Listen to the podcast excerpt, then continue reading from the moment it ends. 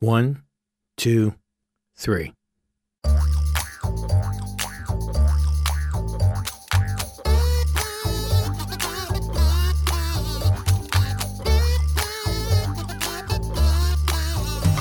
Welcome to Three Song Stories, the show that wields the mighty power that music has to bind us to our memories as a means of getting to know our guests. Thanks for listening. I'm Mike Canary.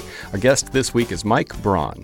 Mike is managing editor here at WGCU, working with our reporters to dig deeper and add context to stories affecting Southwest Florida. His first job in journalism was as general assignment reporter at the Morning Journal in Lisbon, Ohio. He then spent 25 years at the Youngstown Vindicator in Youngstown. Ohio, working as a reporter, copy editor, Sunday edition editor, designer, and chief of the design desk. In 1985, he convinced the editors that he could fill a page weekly with news about hunting, fishing, and conservation topics, and did just that as de facto outdoor editor for the next 20 years, in addition to his regular duties. Mike then moved to Southwest Florida and joined the News-Press in 2005 as front page designer, and then moved back to reporting in 2011, which he focused on until earlier this year when he joined us here at WGCU. Hey there, Mr. B. How are you? I uh, couldn't be better today. Um, I hope you don't mind me calling you Mr. B. I know we've established this in the hallway that your nickname is, in fact, Brawny. Absolutely. What does that date back to? Oh my God. Uh, well, I'll be 68 in two weeks, so probably about 67 years. Holy cow! So it was like a parent name, or yeah, like something like that. Well, yeah. I was hoping it was like a like the towels, like a the lumberjack. Yeah, well, I'm sure at some point in his life that's crossed I, his. I well, I've got the uh, credit on that because that Brawny came after this Brawny. That's Oh, what it's, I yeah, was it's named after you. That makes sense. Uh, so, um, uh, thank you for doing this. This is our first recording post Ian, and so this is a nice little bit of levity we can have, and maybe some serious stuff. But um, you know, as you know, we've been stretched thin lately, so I'm glad we can have this moment together. I've been there, stretched right with you. Oh, I know. Um, so, uh, is that your orange Jeep? No, that's Eileen's. I had the black Jeep. Okay. When you were driving your black Jeep to the station this morning, uh, what were you listening to? Uh, just some mindless. Uh, actually, what I do listen to, and, and I, I hate to say this because I'm on WGCU, but I listen to classic vinyl on Sirius XM Okay. on my drive. Um, is that what you normally listen to in the car? In the car, yes. No matter where you're going? Pretty much. Do you ever listen to WGC? I listen absolutely. No, it's it's uh, it's what my uh, it's what my uh, Alexa's is uh, geared to in my office, and it's what I go to sleep to every night. Well, we should specify because I hear your radio in your office all day. But do you listen to WGCU News? Uh, sporadically, I listen to WGCU classical. Yeah. He listens to that it's classical music out of Braun's I get office. to hear it waft out of your office Yeah, to me all day. Um, do you ever listen to terrestrial radio anymore, like radio stations in the car? Very rarely. Actually, I, you know, I don't think my car radio has been tuned to terrestrial radio station in years. I, I got It's just Sirius is- XM or or WGCU, and it just goes with the flow. So where'd you grow up? all over the place. Uh, pretty much mainly Peoria, Illinois, for the Okay. first 11 years. And then for the next, oh my God, uh, 40, 45 years, I was in some place in Ohio, Akron or Youngstown or Lisbon or Salem. Ohio guy. Ohio guy, yep. Um, you a Buckeye fan? I am now. what does that mean? Well, it's kind of hard not to be when when the coach of your college uh, is the guy who first wins the two national championships for your football team, and then goes on to try and, and be bigger, and then comes back and is the president of your university. Okay. So, it, uh, you know, Jim Tressel, he was one of the ones who made uh, OSU pretty good for a couple of years. So that's what got me going. I'm only inferring the things you're saying through context because I don't follow any of that. So, so Ohio State's had a good football team recently, then. yeah, I kind of. Oh, um, so in those first 11 years, how would you characterize the musical background or scene for you as a kid? Wow, that was a pretty um, that was a pretty changing time for music. You know, the the fifties and early 60s Uh, you got a lot of uh, you know the early rock, you know Bill Haley and all those kinds, and then segueing into the Beatles and and you know that kind of rock. So th- it was a divining time in rock history and music history. So I got a lot of different things. Were your parents bringing you through that? Were you rebelling against them with that? No, I wasn't really that much. I mean, I was a rebel in, in terms of po- politics, but against my parents, no, not not so much. They were from Austria, so I got a lot of background in in uh, that kind of music. You know, the, the the waltzes and that kind of thing, which I really kind of liked when I was growing up. I used to play those records as well, but uh, I, I got a very eclectic musical background in, in education because of that. Hmm. What's the earliest musical memory you can recall if we ask you to try to dig back? Just Wow. something that might flash in your mind. A memory, uh, probably, um, oh, the Blue Danube Waltz. Hmm. uh, which I got to hear in person in Vienna at one point, which was kind of nice. But uh, yeah, I mean, th th that kind of music is what my parents played, so I got to hear that, and that that will tie into one of my first, you know. Uh, three song story memories as well. Um, your parents are from Austria. Were your grandparents here or were they there? My grandparents were here. Uh, they they all came over around the same time because of Hitler. They were they were Jewish. So uh, my grandfather lived with us for a while after my grandmother died. So yeah, they were they were kind, quite central in my life. Any musical memories associated with them at all? Not with them. No, that's kind of funny that you mentioned that. And, and uh, as far back as I can remember, the the music was mostly my parents. Right. Um, any instruments being played? Oh God, no! I, I couldn't carry a tune if you spotted me half of the song. So, So not no not your parents. No no, no musical instruments in the house. no, What about among your friends and stuff? I had a friend who played the the, the trumpet, the cornet, um, but I yeah, I never really. I mean, I, I like drums. I, I had an idea that maybe I could be I could play the drums, which didn't pan out one You little don't have bit. to play the drums on on tune or key. Right, right. Well, yeah, and there's lots of pots and pans that you could try on and stuff, but uh, somehow that just never coalesced. Hmm. Do you have any brothers or sisters? I have two older sisters and an older half sister. So if you were growing up during those times, they were a little ahead of you during those times. Oh, were absolutely. they guiding you along when it came to the new music coming out? No, they weren't really musical. Um, they're they're ten to twelve years older than I. I was an Oh, I was an so they weren't a couple years older. They were 10, 10 to 12 yeah. years older. Yeah, so their musical tastes were, were, were quite a bit different, uh, and it didn't really mesh with me. I had my own deal. you were kind of the rebel then Yes, in terms of that. absolutely. So they were were they still listening to like your parents' music kind of stuff? I'm trying to think of that. that Well, they, they were you. more into the '50s type music, you know, poodle skirts and that kind of stuff. Right. So, and I was more, you know, early rock, uh, more Beatles and and Stones and that kind of stuff. Which were you a fan of first, the Beatles or the Stones? That's a hard question. Um, I mean, I saw the Beatles and Ed Sullivan when they actually were on Ed Sullivan the first time.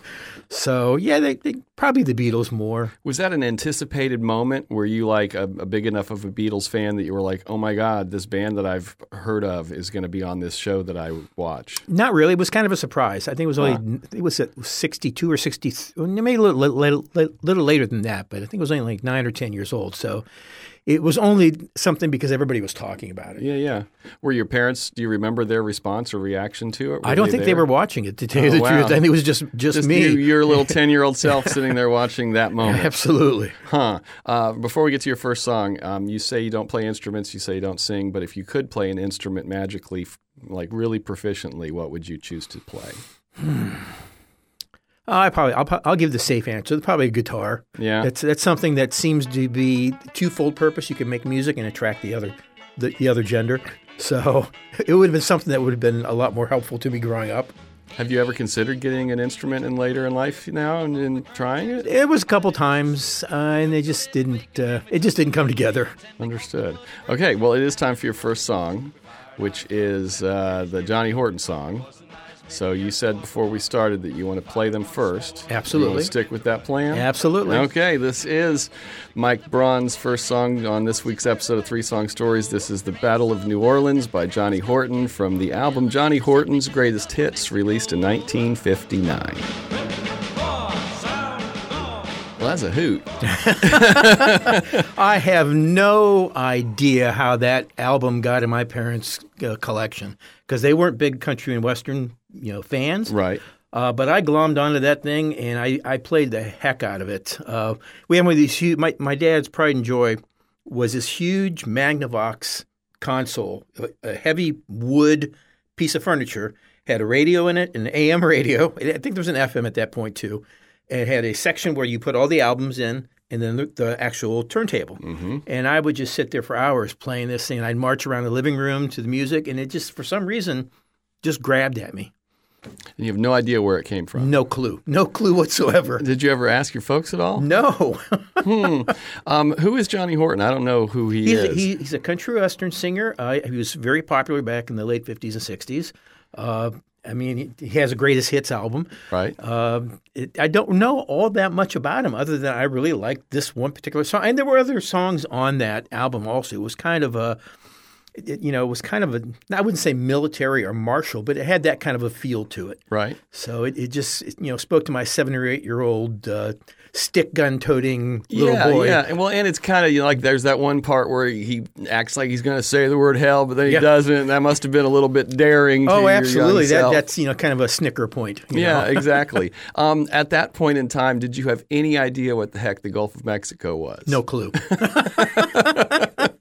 or that I'd be living on it one day. Yeah, living on it uh, and, and dealing with the things that living next to it brings. Absolutely. Absolutely. So, did you continue listening to him later in life or anything, or is that just like one of those weird little like time capsules? That's things? one of those li- little time capsules, but that's solidified in my head that you know if I hear something even similar to that, it pops me right back to that to that time. Um, yeah, I think maybe after a, year or two, it, it just kind of petered away, and I was on to something different. It was right around the time my dad died too. So, and since that Magnavox was his, that kind of you know kind of gave me a, a- closeness to him. He wasn't there anymore, mm-hmm.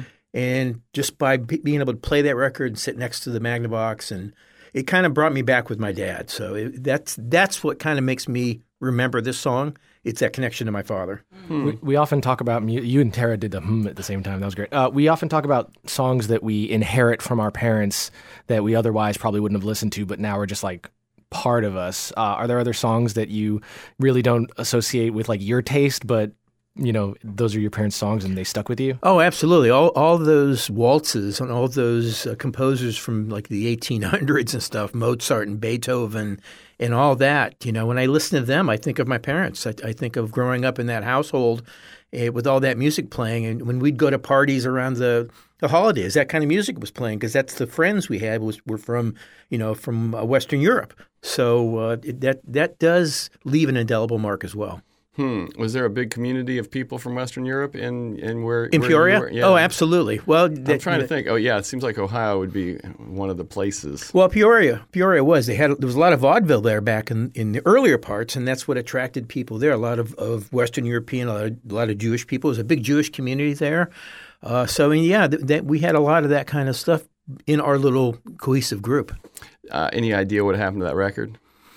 I wish I did. No, I think I think it was my mom's house for the longest time. You know, my, my mom passed uh, in- in 2015. It, you know, two days before her 99th birthday.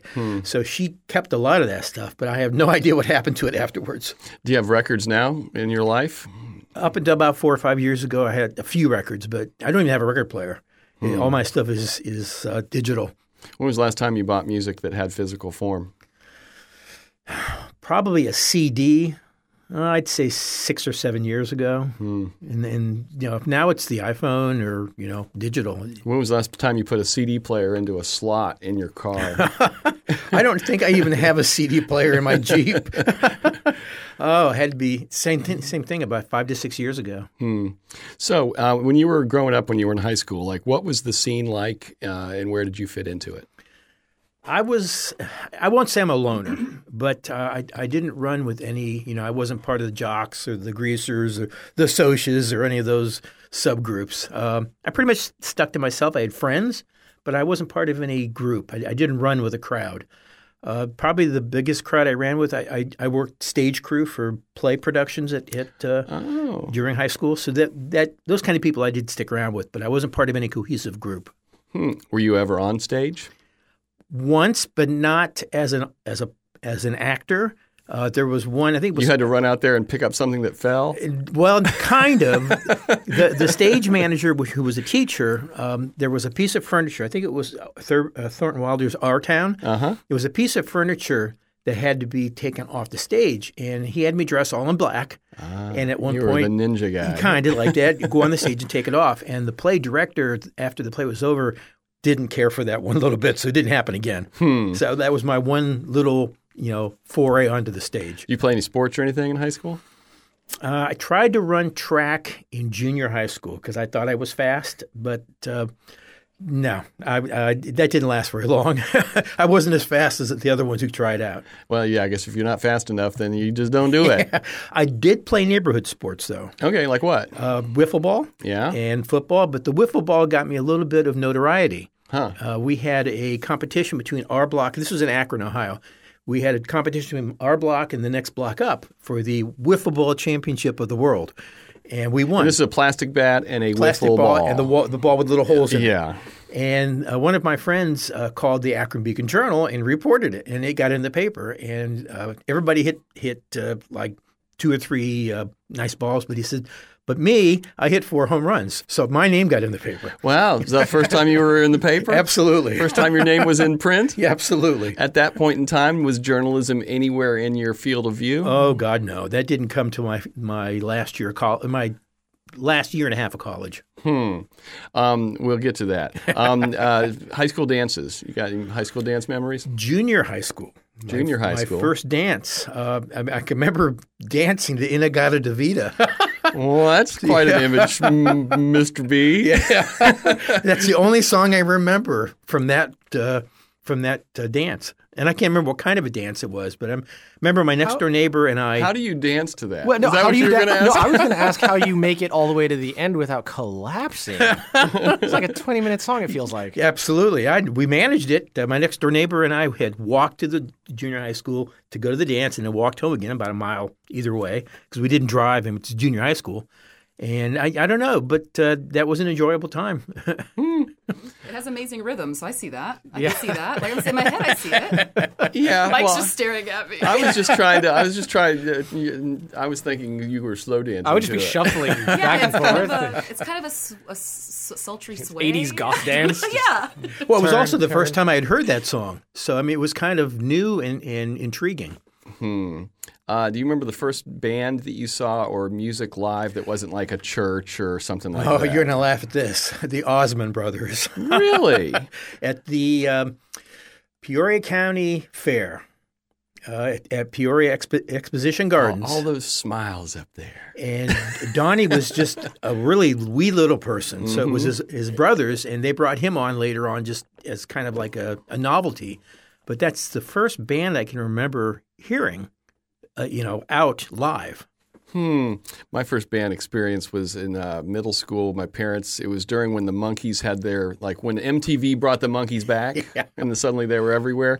They came and played the Charlotte County Fair, Oh, and we went and saw the Monkees, the Monkees and the Osmonds. Um, journalism. You said it didn't come along until like the end of college. So what did you want to do when you were in high school? I wanted to be a cop. You wanted to be a I cop. I wanted to go in law enforcement. For the first two and a half years in college, I was on the law enforcement administration track. I was planning on going to Los Angeles to be a cop, and, and all that was guided. I, I've got a, I had an uncle who was a, a police inspector in Vienna, Austria. Uh, I had a great grandfather who was in a, a cop in Russia, and growing up, you know, Adam Twelve, The New Centurions, uh, Highway Highway Patrol, all those kind of shows spoke to me and kind of pushed me in that direction. But then I took a oh an elective course in journalism, and that's all she wrote. That, that was it. That that bit me hard, and I switched over.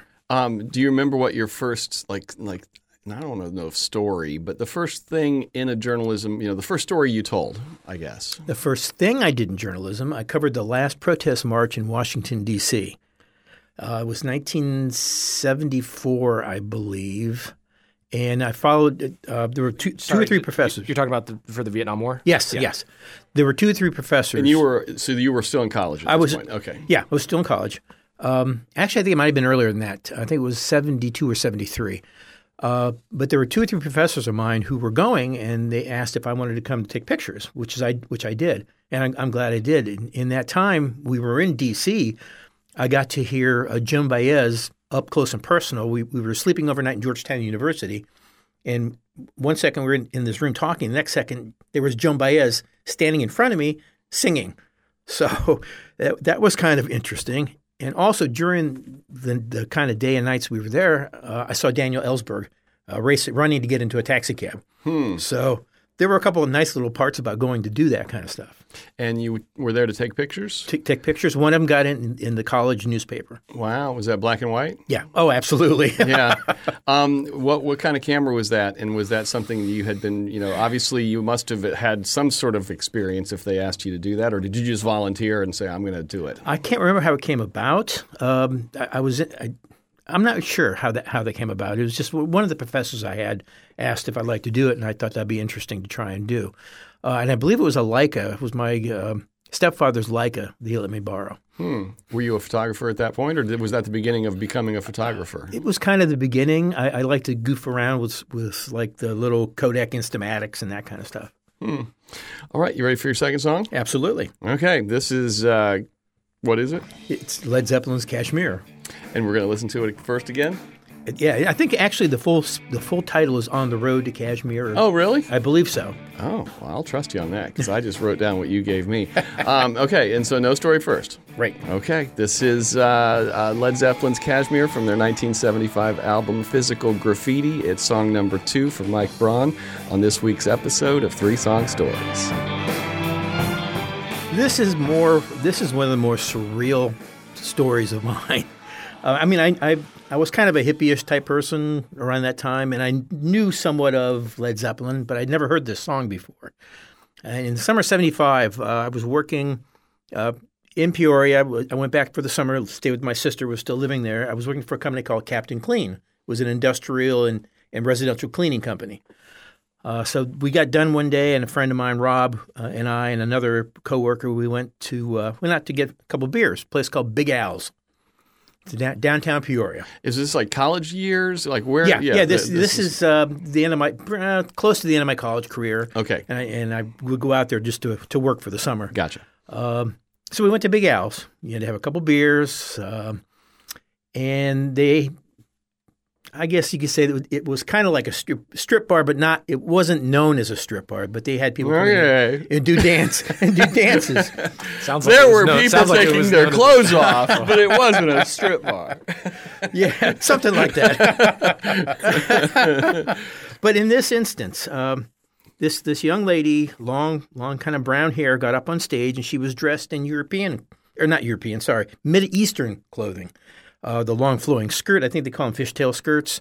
The the little jangly like coin like uh, belt, mm-hmm. uh, and all kinds of little veils and stuff. And all of a sudden, this song comes on, and she starts doing like a belly dance, mid eastern dance. She didn't take any clothes off. And for the whole nine and a half, ten, almost 10 minutes of this song, she twirled and gyrated and, and, just, I mean, and I was riveted.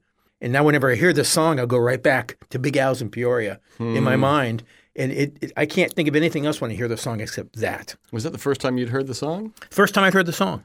Wow. And it, it's it's uh, I'm I'm sure uh, Robert, Robert Plant didn't think that his song would be used for a kind of a striptease type thing, but it fit. you never know. It fit really well. I mean, it's it's kind of mid mid eastern, Middle Eastern in yeah in yeah I flavor. Can, absolutely, yeah. But I can see her every time I hear hear the song. I can see her doing the dance. Yeah, Page and Plant actually recorded a version um, with uh, like an Egyptian Moroccan orchestra. Right, like I've heard that version yeah. of it. Um, and they did that like they they played that version on their tour. It's it's like longer than the than the real song, which is hard to even imagine. Um, which is originally titled, by the way, no no sources on this, but many instances of it uh, driving to Kashmir. That's it, driving to Kashmir. Title. Yeah, yeah. The title exactly. is reportedly driving Report- to Kashmir. there you go. Um, do you remember how the, the the room was receiving this moment, or were you so transfixed? I was so focused on her. It's like a spotlight was on me, and there was nobody else around me. And then when she was done and, and went off, it was just kind of like in a fog. You know, we finished our beers and then and then left. Um, we we'd been there before, and there was true strip type things going on. Yeah. But for that one moment, what what she did, I thought was so incredibly you know, just creative and I mean, that was a you know, sex was the farthest thing from my mind. Watching her, hmm. watching her was just like watching an artist. You know, and I don't know if she was or not, but she did such a great job combining her moves with the music that it was just it, it was something I'll never forget. Obviously. Were you wearing bell bottom pants? well, no, we just got we had just come from cl- from cleaning. Um, I, I, think it might have been we were working in, in Galesburg, Illinois, in Galesburg, Illinois, at the I think it was a Westinghouse plant that made refrigerators and stuff. But we had to go up into the industrial ducts and clean out, like suck out with these big, huge vacuum hoses, all the dust and rust and that kind of stuff. So I was probably wearing these grimy old blue jeans, but they weren't bell bottoms. Uh, you say you had some hippie tendencies. Did you have nice head of flowing hair, fellow person without hair? Mike, look at my hair now. yeah. I did have it past my shoulders at one point, so I did have long hair. I was a long hair. You were a long. I was a What did hair. your folks think of that?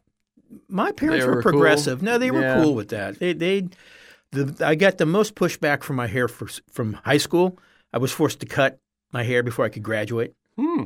So that, that- wouldn't happen today. But Was that a common thing? I Oh, God, yeah. There was like a whole swath of, of dudes who had to cut their hair. 1973? Absolutely. Huh.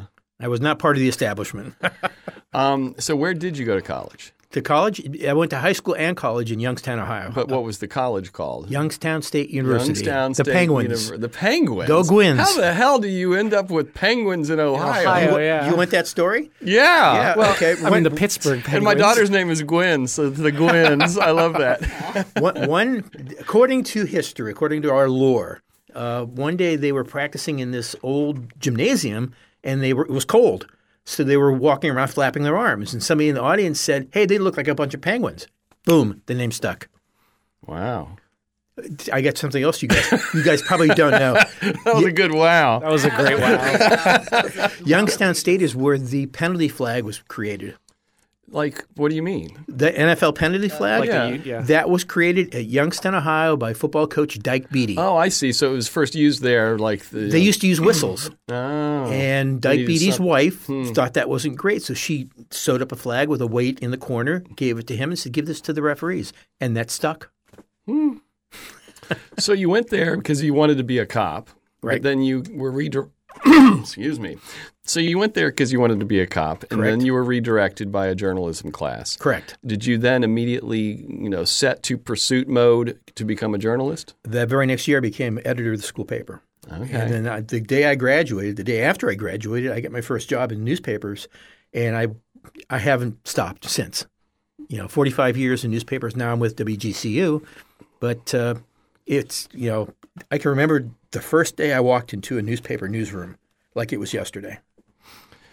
and that was at the Morning Journal In Lisbon, Ohio. Ohio. Six day daily. Were there just cigarette smokers everywhere? That's what I picture when I picture actually- a newsroom in that era. No, I mean we, we worked on Selectrics. We, we weren't with on, on computers yet. But What's uh, a Selectric? Is that like a modified a little- typewriter? It's like a little IBM electric typewriter. It's got a little ball on it that you can change for the yeah, font. yeah, yeah, yeah, yeah. And that's what they used. And then they ran what we typed up through uh, what they call a um, oh a scanner, and that turned into print that put was put on paper. It was kind of an evolved process. what was your first job? Were you a reporter? I was a reporter. I covered uh, whew, I covered Salem, Ohio, and Columbiana, Ohio. I covered the entire city. Whatever happened, I So no beat, just city was the beat. Correct. Hmm. Uh, any notable stories from that time in your career, like Yeah. early on? The very one of the first couple days I went to the police department, they had something called the hook, which is where all the police reports were on. And so I walked in. I say, "Hey, man, can I see the hook?" And They gave it to me, and I then left and drove back to Lisbon, Ohio. And I got a phone call from the cops. Said, "Kay, can you bring our hook back, please?" I wasn't aware that I was supposed to leave it there. Did you have a? Uh, did you try to focus some attention on covering police and police law enforcement issues because of that overlapping interest? Um, not really. It, Yeah. it, I mean, it was something that that was a little bit more familiar to me because I had taken courses and all this stuff. But that was just one part of covering the city, city council, uh, if something happened, or you know, looking for features and that kind of thing. How long were you there? I was at the Morning Journal uh, almost th- three years, basically. Uh, about a year and a half into it, the editor at the time, editor at the time, was killed in a car crash. So they said, "Braun, you editor." So then I had to fill in. It was my first job right out of college. You're like 24 years old, and you're the editor of the newspaper. Exactly. That was a trip. How big was this newspaper? I mean, how big was the staff, if you had to guess? Um, We had about maybe five, six people, Okay. including sports. It was a small staff, a little county newspaper. Gotcha. It was in the county seat, though. But um, I, I can't, t- maybe six, 7,000 circulation, Gotcha. which wasn't too, too bad for a small small town newspaper at the time. so then your next job was at the Vindicator. The Youngstown Vindicator. That's a great name. yeah. So how did that pivot happen? I knew let's put it this way: one of my journalism professors at, at Youngstown State, Larry Quinn, was a reporter at the Vindicator. So you know, a couple years into my my uh, tenure at the Morning Journal, I went up to see Larry, and he says, "Hey, why don't you put your application in?" So so I did, tried out, and got accepted as a reporter. as a reporter. Yeah, starting off just as a you know general assignment reporter. and then you were there for a long time, right? Twenty five years. And then at some point, though, your bio said that you sort of uh, nosed your way under the tent to become an outdoors editor or something like that. I I did almost every single job there is to do in a newspaper, but I, I liked outdoors. I liked fishing, not so much hunting, but I liked fishing and the outdoors pursuits. Conservation was a big goal of mine. The conservation of, of animals and plants and the outdoors. And uh, my editor at the time, Paul Jagnow, was a big outdoors fan himself. And I went to him one day and said, Look, Paul, I can fill a whole page of outdoor news every week if you let me. And at that point, they had one person, a photographer, who would write a column once in a while about the outdoors. So he let me try it. And that began a 20 year tenure as also whenever I had extra time as the outdoor editor. That wasn't my full time job. That was whenever I had time. so But I- you were still doing all the reporting that you had to do. I, whatever I was doing at the time, stuff e- in. either reporting or on the copy desk, which I segued to, or as a designer, or as chief of the design desk, as I finally got to be. I had the outdoor editor position, but only as a side sideline. What was the process for doing design at that time in your career? And was it light boards and laying stuff out? I mean, like, the, what were the mechanics of laying out a newspaper around then? At that point, it, it was we got to pagination at that point, which is doing it on a computer screen. Okay. So you could pop the little stories in and the headlines and put where the, you know you thought the picture should go, and do it that way, and then you transmit it to a to a composing room who would do the mock-up of that. Hmm. And then, so there were computers, like early computers involved then. Yeah, well, we got that. That was it, it came to be so we, we got. More. It was probably like a, a bespoke system that just did that. It Exactly. like- processors. Yeah, yeah. exactly. Hmm. Um, favorite story you covered for the Vindicator? Oh wow! I mean, I, I There's wrote only 25 years to choose from, right? I covered some. Well, probably the, the, the one I I kind of like the most is is um, one day I was standing next to the assistant city editor uh, Dennis Mangan, and um this was in uh, it was June of '85, I believe, uh, and there had been a, a, a spate of tornadoes uh, in west in uh, eastern Ohio and western Pennsylvania, and I'm standing next to him when the phone rang, and here was the Washington Post wanting a reporter or somebody to go and cover something for them. So Mangan gave me the phone and said, Here, Braun. So I got the assignment from the Washington Post to go write a story about Wheatland, Pennsylvania, which had been hit by one of the tornadoes. So I got a bylined article in the Washington Post, which I've got clipped in my home. I was going to say that that'd be one worth saving. Absolutely. So then you were there for 25 years, and then the, the next pivot was to the News-Press? The News-Press, right. Um, my in laws uh, moved to Florida. You followed older people down. they wanted- That's how we all ended up here back They then. They wanted somebody to come with them, so they made us an offer. My now ex-wife and I, they made us an offer that we couldn't refuse. So we moved down here. It was in 2005. Hmm. And uh, did you what, did you pursue the News-Press, or was that just a serendipity thing? That's just where you were able to find work. That's yeah, pretty much. It, it was either going to be there or the Naples Daily News, and they got me first.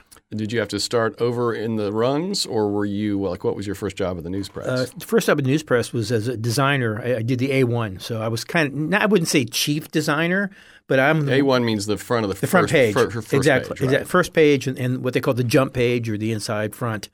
And that, that was my job was to do that, plus do a little copy editing and that kind of thing. Um, you've been with newspapers, print papers for a really long time. Can you just reflect a little bit about how much that world has changed? You know, not only the Oh, technology man. of it, but just the amount of resources that are being put into it and the implications of that. Absolutely. When you consider that my first, I wouldn't call it a job, but my first contact with newspapers, the college paper, I was typing on a Royal typewriter, which is a manual typewriter. And when I left the, the morning, the, the news press, it was a, a, a Macintosh, a, computer, uh, a, a laptop, basically. That or actually, I could have put the paper together on my iPhone. Yeah. So that is a definite sea change, going from a manual typewriter with a ribbon to an iPhone. So I mean that's that pretty much sums up the big changes in newspapers is technology. The the problem is with that technology, it also gave people a different way of get, getting the news, so they didn't have to rely on newspapers very much anymore. And there's a downside to that when it comes to the public's understanding of the world around them, right? Absolutely. Uh, well, of course, because a newspaper you can you can take, you can sit down, you can read it, you can kind of get into the, the guts and, and the nuts and bolts of an issue that you can't get by listening to like a TV broadcast or something. So that, that yeah, we we're losing something pretty important in in the the uh, newspapers. I wouldn't say going away, but in the the lesser amount of newspapers there are in the United States and around the world these days. You, you can't get that kind of um, deep introspection unless you're listening to NPR or or, or to uh, PBS, which we provide that kind of thing. A little plug for us there. But uh, yeah, that, that's it's not good. The newspapers are not at the level they used to be. Um, what has the uh, transition to public radio been like for you? I have an office next door, so I have some some data on this question.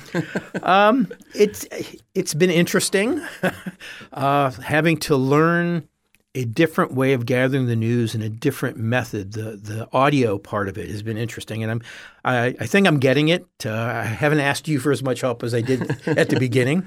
Uh, everybody's been ex- exceptionally kind and gracious and helpful to me. I I, I mean I, I did not expect that. I, I did not expect to have that kind of camaraderie immediately, uh, but I have, and I really appreciate that and, and, enjoy that.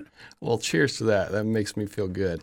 Um, biggest similarities between public radio and newspapering, and biggest differences besides the fact that one's print and one's talking. Yeah, yeah. Well, kind of the way we cover the news. Um, my last iteration in, at the News-Press, I was a breaking news reporter, and I, I I try to, to keep on top of everything that's going on, and not not just crime and courts and that kind of stuff, but there's other types of breaking news as well.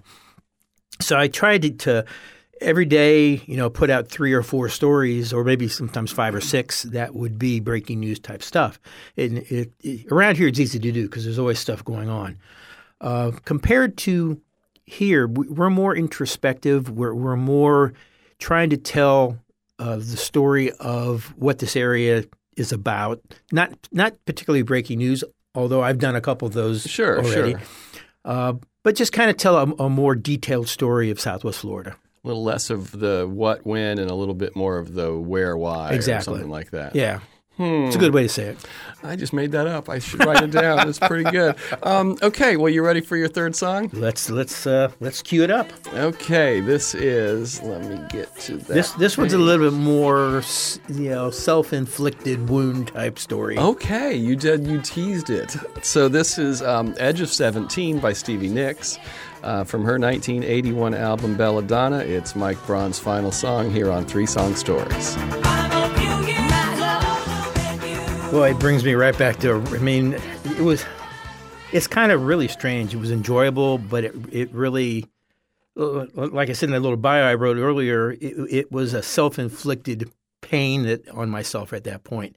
Um, I was a little bit older, not not that much older than the subject, the the seventeen year old, um, and I, I I wasn't uh, I wasn't really you know, I w- I wasn't a, a, hound dog. You know, I wasn't somebody who was trying to to uh, get with everybody. I was kind of uh, it, not somebody who did that. I was I was more you know cerebral and inside myself. And uh, there was this woman at the college at Youngstown State University in, in the crafts room uh, I'll just tell you her first name, not her last name. It was Karen. She wasn't a Karen. I mean, that wasn't a thing at the time. She, she was definitely even, not a Karen. She didn't have a chance to be a Karen no. yet. but uh, she ran the craft room, and, and I, I, saw her. I was attracted to her. I, I, was going into the craft room almost every other day. I made all kinds of belts and all kinds of stuff. How much older than you was Ten she? years older than I am, yeah. Did like like uh, Stevie said, I'm a few years older than you, and she was. Uh, but she was married, so I, I didn't, uh, you know, I, I looked at her from afar. Uh, we, we, became friends kind of just because I was there almost every day. Uh, but she was also palling around with the group of people that I palled around with. It was called the Programming Board for the Student Center. I was part of that. I would create videos. Uh, we would uh, put events on. Um, I actually managed the student bar in the Student Center. It was called Oblios, you know, for Harry Nilsson's song, mm-hmm. you know, the, the Point. And um, I would uh, I would bring in musical acts and that kind of stuff. So she was part of that crowd, and uh, there was a point where we all went um, went to higher University uh, one weekend for a, a video uh, production contest type thing, and we, we came back. We all went to her apartment. There was like five of us, and um, she announced that she, her divorce was final that day. She had been married to, to somebody, uh, uh, let's just say a college person, and her divorce was final. I Had you ever even- been to her apartment before? Never been to her apartment Okay. before. Um, I didn't leave till the next day. So if you get my drift, Oh boy, and uh, Brawny. and the fact was there were four other people there in the morning, not with us, but in another part of the apartment. So it was kind of like a public display of affection. But uh, How did I- that kind of like? How did that spark moment happen? You don't have to go into great detail, Uh, but there had to be a well, point at which you were like, Yeah, there By was- the way, Karen, There was I some like making you." out and some kissing, and and then we found ourselves in another part of the of the apartment, uh, the bedroom. Did she look like Stevie Nicks? No, Did she dress like Stevie no, Nicks? no, no. Okay. Well, actually, no. Now that you mention it, uh, she did have kind of a bohemian vibe, which Stevie has. uh huh. So, but she's not, she's not a Stevie, not, not, not anyway.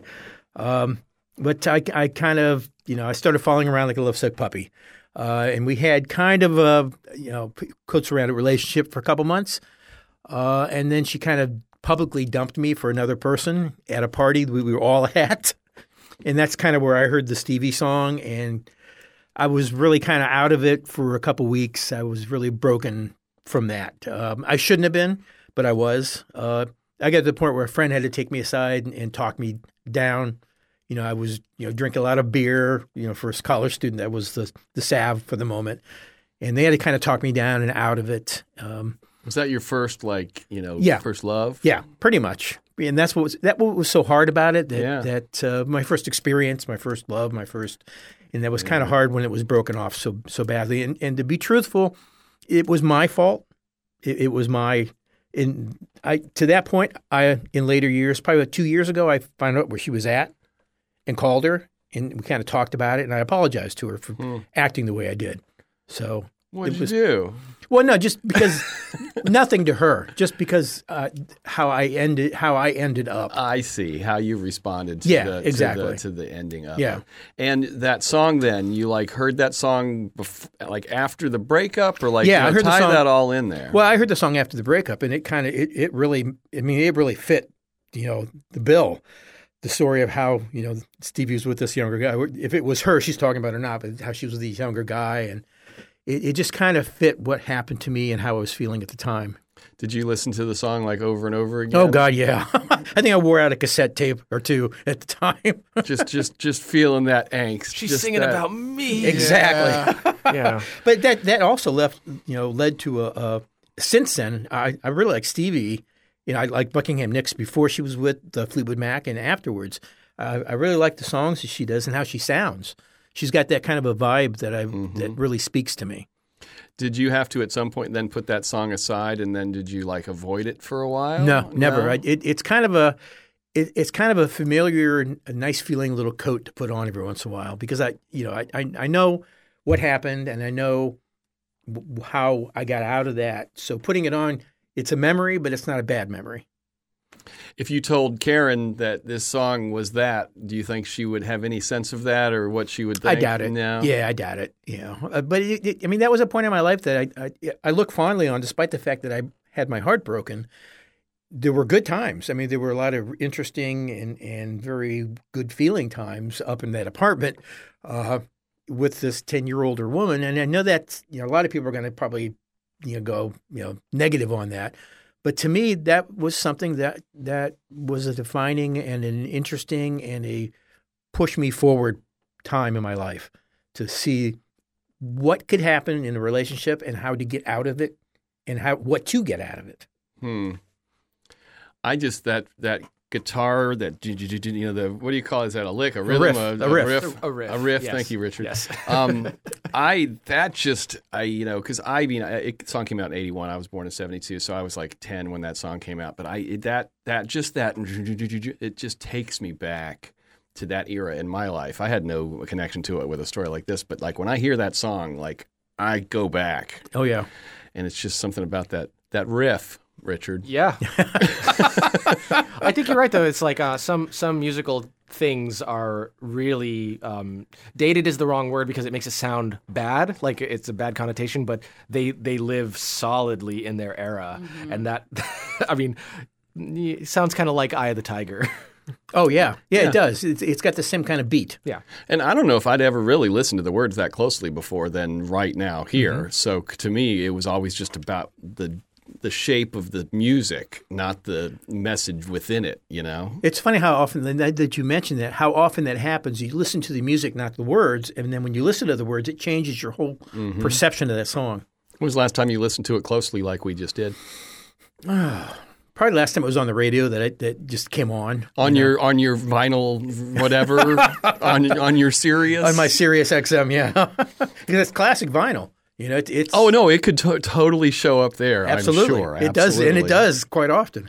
Um, okay, it's about time for a speed round, but before we get there, um, peak concert experience in your life, Oh, geez. Um, and have you seen many concerts? yeah, yeah. I, I've seen I've seen everything from John Denver to George Benson, who's on my wall in, the, in my office. Uh, Herbie Hancock. Um, oh my goodness, uh, Seals and Crofts. I, and, and I think that's my defining moment because I, I was a student, um, like a. Um, Oh, not an MC, but the, the people guide you to your seats. You know, Uh, an usher. like an like an usher, but it was in in Beeghly in Beeghly Hall at Youngstown State University, which is the basketball court at Youngstown State, and that's where they set up to have the concert. And I was one of the those those kind of guys. And afterwards, we were they were done, and everybody was filing out, and they came back on stage and started talking to us, like we you know like we were the roadies or something. But we had a really nice conversation with them, how, you know what the music meant and who they were and that kind of thing. And that was interesting to see somebody like that. What's the most recent concert you've seen? Oh, Jeez, you would say that. Um, Def Leppard Def Leppard. at uh, Hertz Arena, and I actually they were throwing these little frisbees out in the into the crowd. And I actually caught one of them, Oh yeah. so I've got one of those at home. Uh, did they play "Pour Some Sugar on Me"? Absolutely. I don't think they've ever not played that. I think they probably open and close with it sometimes. With an interlude in the middle that's just instrumental. Yeah. It- I think, see, it was Def Leppard, REO Speedwagon, and um, one other group. I can't remember who the other group was. all now. the all the bands that um um who was last week? John Shane. All the Th- bands John the, Shane Those doesn't were like. all the songs that John, the bands that John Shane will turn off. you Yeah. just totally made a list of them. I want to watch them go to. A, I want to watch them. Yeah, I want to see you and John Shane do like a like a road trip where you go to different concerts. Oh, he would have liked probably the one that I saw uh, out in, in uh, Youngstown once. It was uh, Meatloaf and Supertramp. Wow. That was an, an solid, yeah. outside That's concert. amazing. Okay, ready for a speed round? Uh, whatever. Okay, uh, I know your nickname, so I'm not going to ask you that one. Um, karaoke. Have you ever done karaoke? Badly and maybe once. Would you do it again if pressed? No. Uh, if you had to sing a karaoke song impromptu, what song do you know you could nail? Oh, jeez. Oh, I have no idea. I seriously have no idea. You just have to put the words in front of me and let me loose. And whatever you get, you get. are you sure you can't sing, or are you shy and so use that as a defense to not have to try to find out? Probably that. I mean, I was in I was in junior high school. I was in choir. So, but my voice has definitely changed since then, and and it, it does crack often. So, it's probably more of an embarrassment thing than it can't do it. I get that. Um, if you were a championship wrestler, what would be your entry music? Ah, uh, maybe something from Star Trek. Oh, You know the the the opening sequence from Star Trek. with like the, the operatic one? The- Yeah, what would your wrestler name be? Kirk Kirk James, Jean Luc. Jean Luc. Jean the Luc. best captain. Yeah, I wanted, I wanted to name my son Jean Luc, but my my ex wife wouldn't let me at the time. Wow, another good wow. That's a Um, wow. so that's awesome. Because could you, his middle name be Jean Luc? Well, his name is Joel, so I mean I got close, but So big Star Star Trek fan. yes, absolutely. Star Wars two. So, oh yeah, Sci-fi anything general. sci-fi. Yeah, I actually once. Uh, do you know who Isaac Asimov is? Yeah. I once interviewed him on public television. What? Oh wow, that's It's cool. amazing. and I and I, what'd you it- I talk had a um, I had a, a writing discourse with him. We wrote a couple letters back and forth too. Oh my gosh. That would be like what is the um um oh I'm not going to be able to do this. I can't I can't remember. The comedian the Mm-hmm. the heavy guy who died that was on Saturday Night Live. Louis. No. He's the one who danced with Patrick Swayze. Chris Farley. Chris Oh, Chris Farley. Yeah. And he does he got to like talk Oh, to like remember that time? Remember that time? Yeah, I'd be like with Isaac. Isaac, Isaac Asimov. Remember that time Like, you wrote remember about that time robots? you wrote was about cool. robots, man. That was so cool. so cool. The- yeah. oh, thank you for helping me get there. Um, if you were a cocktail or drink of some kind that was a distilled you, not just something you prefer, what would it be? Oh boy. Um probably a gin and tonic. Although lately I've been really getting into Irish whiskey, but probably a gin and tonic distills me pretty good. Yeah. What about it? Uh the spiciness of the gin along with the crispness of the tonic. Spicy, All You're spicy. You and should have seen the look on his face when he said that. It was like a commercial. We could have made a commercial out of that. What would you name that drink, Mike Braun? Uh the Brawny. Yeah, I knew it. I, even as I asked the question, I could feel it happening. If you had to guess, what song would you say you've listened to the most times in your life? Oh, jeez. Probably Kashmir. Pro- probably that one. It's the one that's played the most in my presence. I don't. Not that I've played it, Right. but that's played the most in my presence. Did you ever get to see Led Zeppelin live? No, unfortunately, I- I'm TV, but Right. not not live live. Um, song you wish you could hear again for the first time. Might be the same song. Because then you can be back in that strip club that wasn't a strip club. Probably that one. Yeah, that. I mean, that song, even though it was the middle one of, of my three, it it really has a strong component inside of me. Album that you wish you can hear again for the first time. The Ten- Temptations. Wish it would rain. Hmm. Do you have a favorite song? not anyone that stands head and shoulders, you know, other than Kashmir, not anyone that stands head and shoulders above everything else. Uh, although I, I would say the Blue Danube Waltz Mhm. uh, is is something that really, because I heard it live in Vienna, next standing next to the Danube River, kind of is my one. It, it stands out because it's different than every, everything else. Was that song in 2001 A Space Odyssey? I know there's a there's a waltz in there. I think that is the one that's in. There's a couple. Yeah, I think it is. Richard's looking it up. But in the meantime, are there any songs you'll avoid listening to? Wait, are you, the the Blue Danube? Yeah. yeah, yes. That's what I thought. Yay! What they're talking Go memory. Songs you'll avoid listening to. I like all sorts of music. Um, I mean, there's some hardcore rap that I don't care for, and there's some hardcore country that I don't care for. But you know, it it it would be really, it would have to be something really obnoxious for me not to want to listen to it. Any songs that you'll avoid listening to because of memory association? Mm-mm. No, nothing like it at all.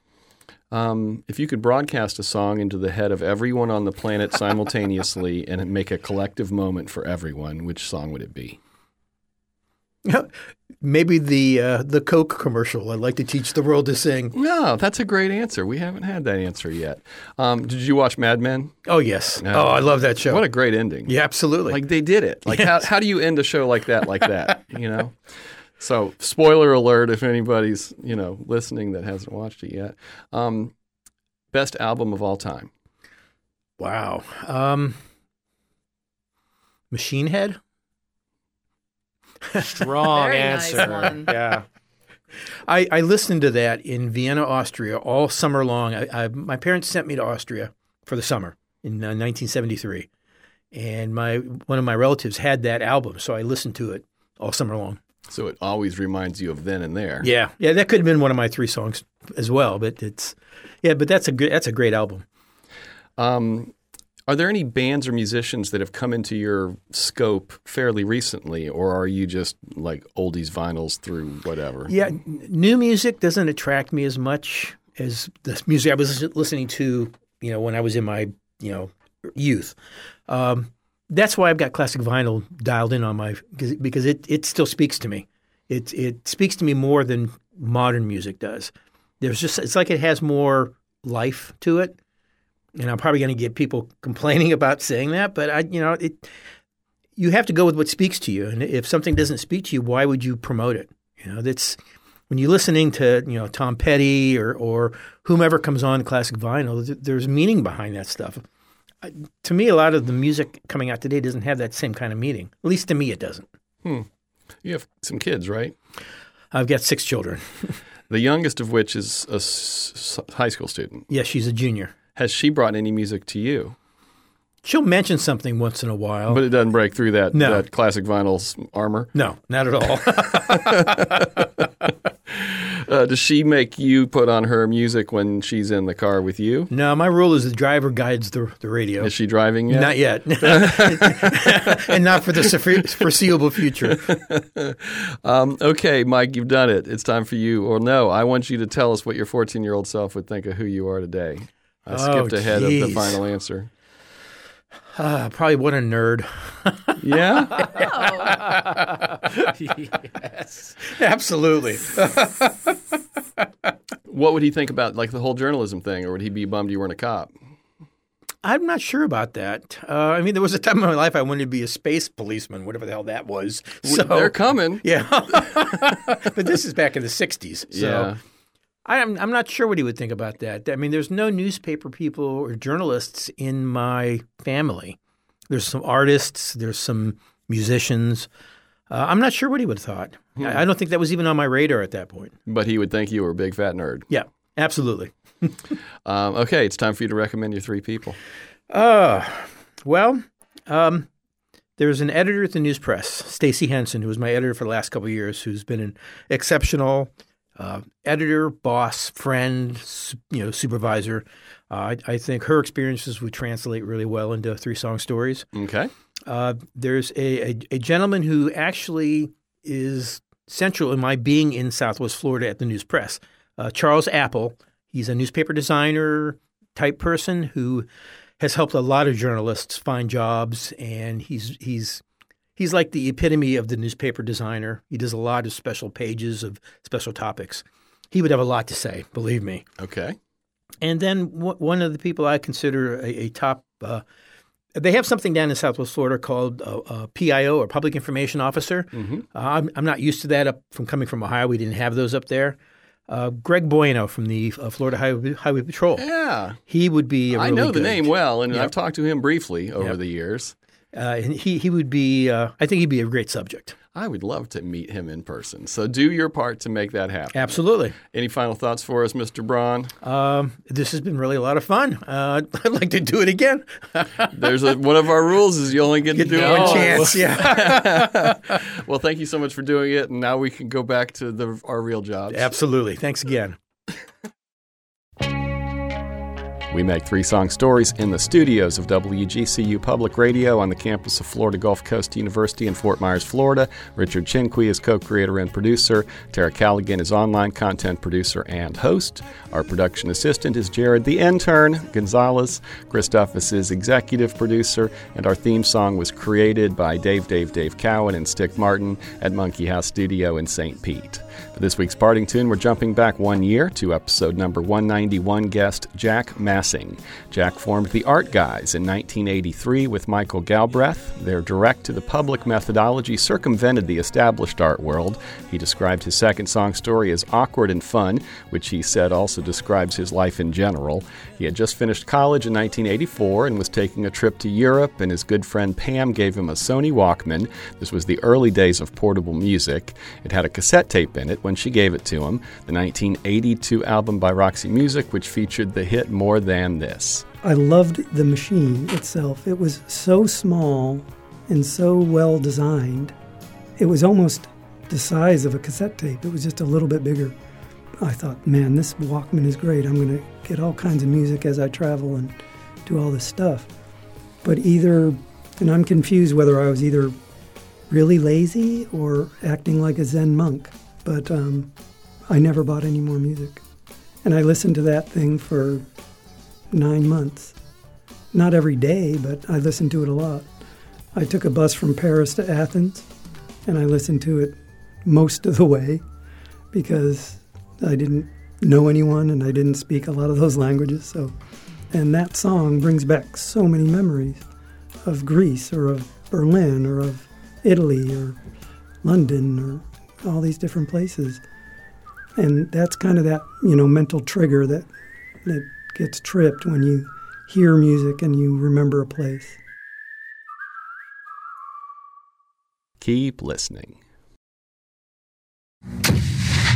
Next time on Three Song Stories. Musical explosivity, vernacularly expressed in one word, is pretty poignant.